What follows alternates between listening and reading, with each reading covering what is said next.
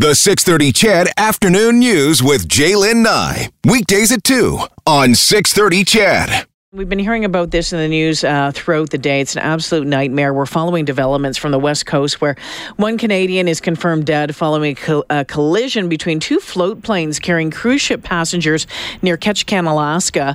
Now, Global Affairs isn't releasing the person's name or hometown. In total, four people were killed, 10 taken to hospital, and two others are still missing. The ship sailed from Vancouver on Saturday.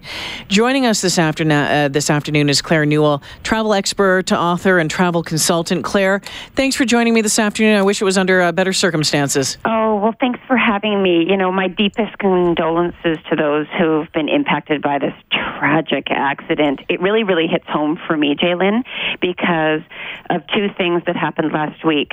One, on Thursday, I took a float plane. Mm. I actually took a de Havilland Beaver, which is the one where the five people yeah. um, were on. So three from that aircraft have passed and two are still missing. The second thing was that I was walking around Vancouver and saw the Royal Princess on Saturday, May 11th, before it sailed off on this voyage. Yeah, just kind of uh, it's a it's a bit of a small world, and you just think, uh, you know, what if, and, and, all of those times that uh, you you've probably you I know you have traveled, and you think about uh, those excursions that you take, the things you sign off on. Claire, you know what happens in a in a situation like this. Um, um, I, and I guess I, I, maybe first off, uh, you know, on the cruise ship, these were passengers on the cruise ship. Um, what happens as far as service and support um, that is provided um, to everyone really on that cruise ship from now on? Well, they have announced as most major cruise lines would that they are going to have people on board uh, with the friends and family that would were traveling with the people who have passed, uh, who have been hurt, and they'll also have support and counseling for those who, who are affected. One of the things that's really important to talk about, Jaylen, is, of course, uh, our you know, we send our condolences, and this is so, so tragic.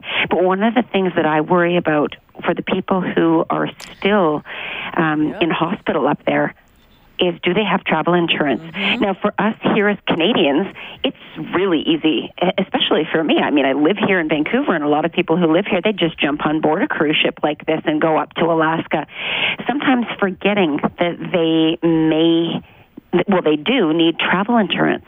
If something happens, it's happening in the U.S. Ketchikan mm-hmm. is in the U.S., and it's very, very expensive.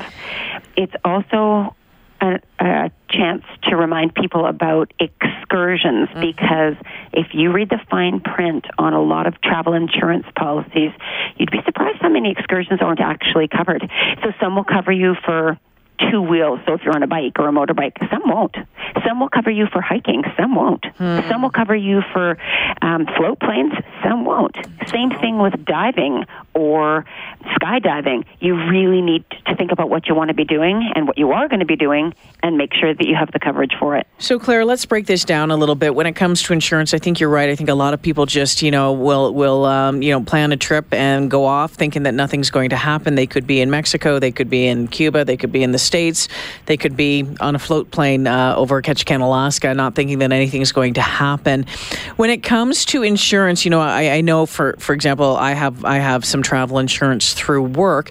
Is it prudent to um, to to top up that, get something over and above, or do you just really need to sit down and take a look at what you have and then go from there? I think you really need to look at what you have. I don't want people, you know, I, I'm not flogging travel insurance to buy, buy, buy yeah. what you don't need. But what I do it's absolutely mandatory in my mind that you have emergency medical insurance. Now, you may have it through work, you may have it through a credit card, but you can top up accordingly. Now, a lot of people think that they're covered for much more than they are. Mm-hmm. The reality is only 5% of uh, credit cards have the coverage that most people need, mm-hmm. and work policies do have caveats. So you need to look for does it cover your spouse? Does it not? Does it cover your kids? Does it not? Is there a limit? A lot of them have limits of, say, $100,000, and that is a lifetime limit. So if you had appendicitis in Europe and it cost you 40 grand, you now only have $60,000 coverage. That is nowhere near enough for a family. Wow, interesting interesting you recently I was on a trip and uh, we were in uh, where were we? We were in Jamaica and uh, total random accident. Total random accident. A speaker fell off a, a, trolley and crushed someone's toe, and next thing you know, ended up having to go to the hospital. And we saw, you know, going back and forth between the doctors and the hospital, and then the insurance, and it went back and forth and back and forth and back and forth, um, and really delayed some treatment for a couple of days. Now I know you don't know all the specifics of that, but when when you get into a hospital, into a into a, a different, eh, when you're in a hospital hospital in a different country and you're you're going back and forth with your insurance people. How do you how do you handle that? Do you get someone from the resort you're staying at or the the flights that you've gone with to try to help advocate for you? I always that's my first line of attack would be to have somebody else dealing with it because you already are dealing with so much. There's you know there's grief and there's pain. There can be all sorts of things that's going on, but the the one thing that you have to look for on insurance policies is again that fine print that nobody wants to look at. Now you mentioned that it was a random act. Yeah. That's exactly what insurance is for. You know, it's I do hear the cases of quadruple bypass yeah. and you know big things, but majority of it it's an ear infection because kids are swimming in a pool or the ocean, or it's someone standing on coral or something like you just talked about. Yeah. You know, twisting an ankle, breaking an arm, um, being hit by a wave when they're boogie boarding and and and hurting themselves. That's really what it's for, and a lot of people have coverage that does doesn't cover them for top tier hospitals and medical care, and they don't realize it. They just think they are. And a lot of a lot of other policies will make you pay in advance yes. and then you're reimbursed. Yes. So really look at what you have, what are the caveats, what are the red flags. One of the biggest mistakes I see with people is they uh, don't read the pre-existing conditions what what are they what does that mean but i can tell you in a nutshell if you've seen a doctor about anything including a blister on your toe and it gets infected while you're away it's a pre-existing condition hmm. That's frustrating. It's frustrating for a lot of people because they're thinking it has it, it, has nothing to do with whatever happened when you're away. But and then the battle ensues for sometimes uh, it seems years on end. You you mentioned excursions off the top, and I wanted to touch on that because oftentimes when you go away, whether it's maybe it's on a cruise ship uh, or maybe you're at a, a, resort somewhere and you can plan something through that. And you, you again, you're saying fi- fine print, fine print, fine print. In a nutshell, what do people really need to know uh, about that? I've always thought with you know on, on cruise ships that if you book it through the cruise, that it's um, you're better protected at least than maybe an outside provider. Is that true? I would say so, Jaylene. I mean, the major cruise lines are going for companies that have the proper insurance in place, that are the reliable companies that, that are kind of the go tos. I'm so so glad. You know, I've been in the travel industry for 26 mm-hmm. years. This type of incident is rare. Mm-hmm. It's rare, um, but it can happen, and it, it could happen if you were at home and doing some sort of float plane. It could have happened yeah. to me on that one that I was on on the Thurs on Thursday last week, but it's just so important to to do it with a reputable company. So if that means going through the cruise line, going through the hotel you're staying at, or whatever, but just going for some random company, you know, that drives you in an, a, a car that isn't really doesn't have a logo on it and stuff, that's super risky. Yeah, yeah.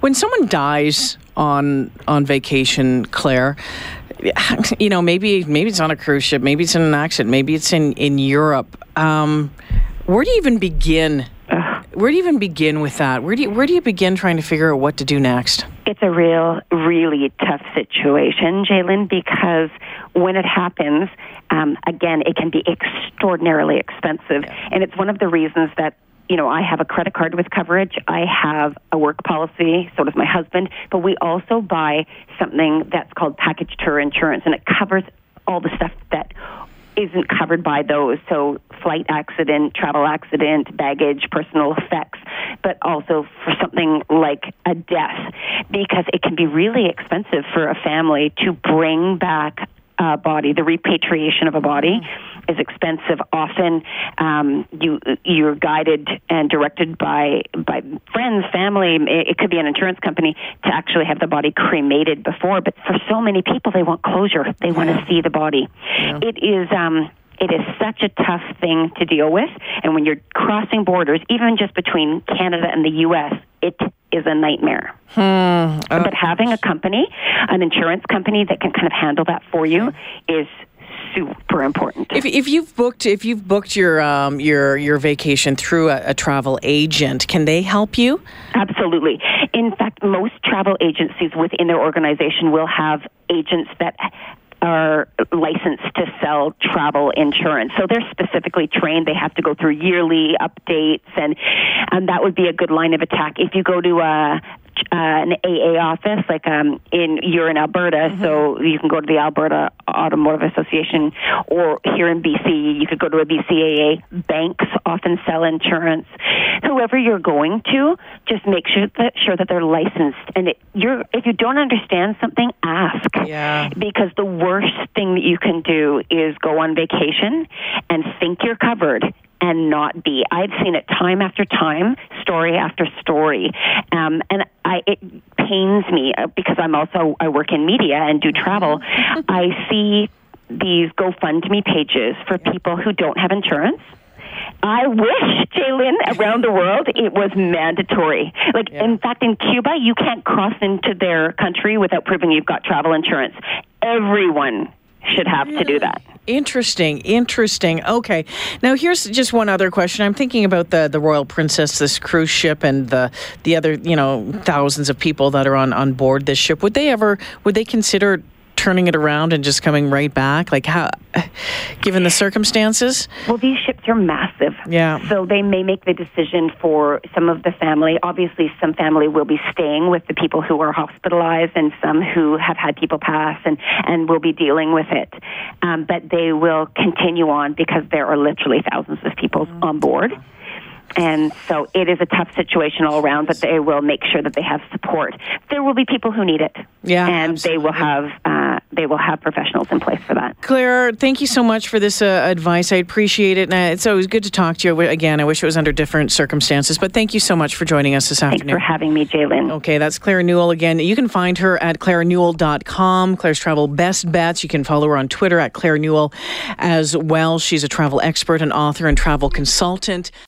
So we were talking about uh, traveling and, and really some, you know, some of the really bad things that can go wrong. Maybe it's an illness, maybe it's a broken foot. And of course, you know, this all follows on the heel of that uh, awful story out of um, near Ketchikan, Alaska, where some some folks who were on a, on a cruise line uh, went on an excursion and um, there was a crash between two float planes. Uh, four people have been killed, 10 taken to hospital, two others are still missing.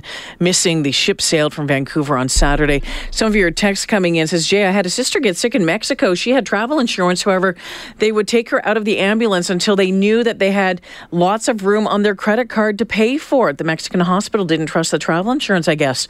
Frustrating when more is needed in a stressful situation. You think the travel insurance would be enough? And I've heard about that. And Claire touched on that about the cash upfront business and making sure that you have some room on your, your credit card just in case. Uh, uh, Curtis says, Jay, um, is there any reason to grab travel insurance if you stayed within Canada? Probably not, Curtis, because your health care would be covered if you're Canadian, right? Um, and Robert says, Jaylin, uh, first place you should call is the Canadian Consular Affairs. Fly safe, fly smart. Roger's been hanging on this afternoon. Hey, Roger. Good afternoon. Love your show, Jaylin. Well, thanks for listening. I appreciate it, Roger. You wanted to call in and uh, talk about this. Did you have an experience? Firsthand experience. My brother. Oh no. Uh, spent five months down in Mexico every year. Had a massive heart attack and passed away down there. Oh gosh, I'm so sorry. This is a whole new experience. Mm-hmm. Uh, your timelines are really tight. Uh, you've got to get the certificates. The police have to release the body. You got 48 hours. If you're going to fly a body, it's twelve thousand dollars out of your pocket. Uh, so we opted for cremation. Yeah and that eventually is back to Canada. But then the more red tape comes in in quarantine, eh, at the airport. Oh, okay, man. Because you know, are you smuggling drugs? You know yeah. what I'm saying? So anyway, uh, insurance covered part of it, and we were out of pocket for part of it. But um, I'm telling you, read the fine print. Read the fine print. If you do any traveling now, I'm getting. The, I'm guessing that you do uh, some extra insurance or make sure that you know exactly what you have. Exactly. Uh, what a mess. Um, how long in total before you were able to get your brother's ashes home? Uh, about two months. Oh boy! Oh boy! Yep, it's um, um, you know there's so many levels of uh, doctor, medical examiner, police, Yeah. release, come back here, and it takes like a couple of weeks here even to get released. Well, well, Roger, thanks for the heads up. Thanks for sharing your story, and I'm so, I'm sorry that you had to go through that, but uh, thanks Uh, for the heads up yeah. for everyone listening. Have a great day, Joanne. Yeah, you too, Roger. Thanks for this.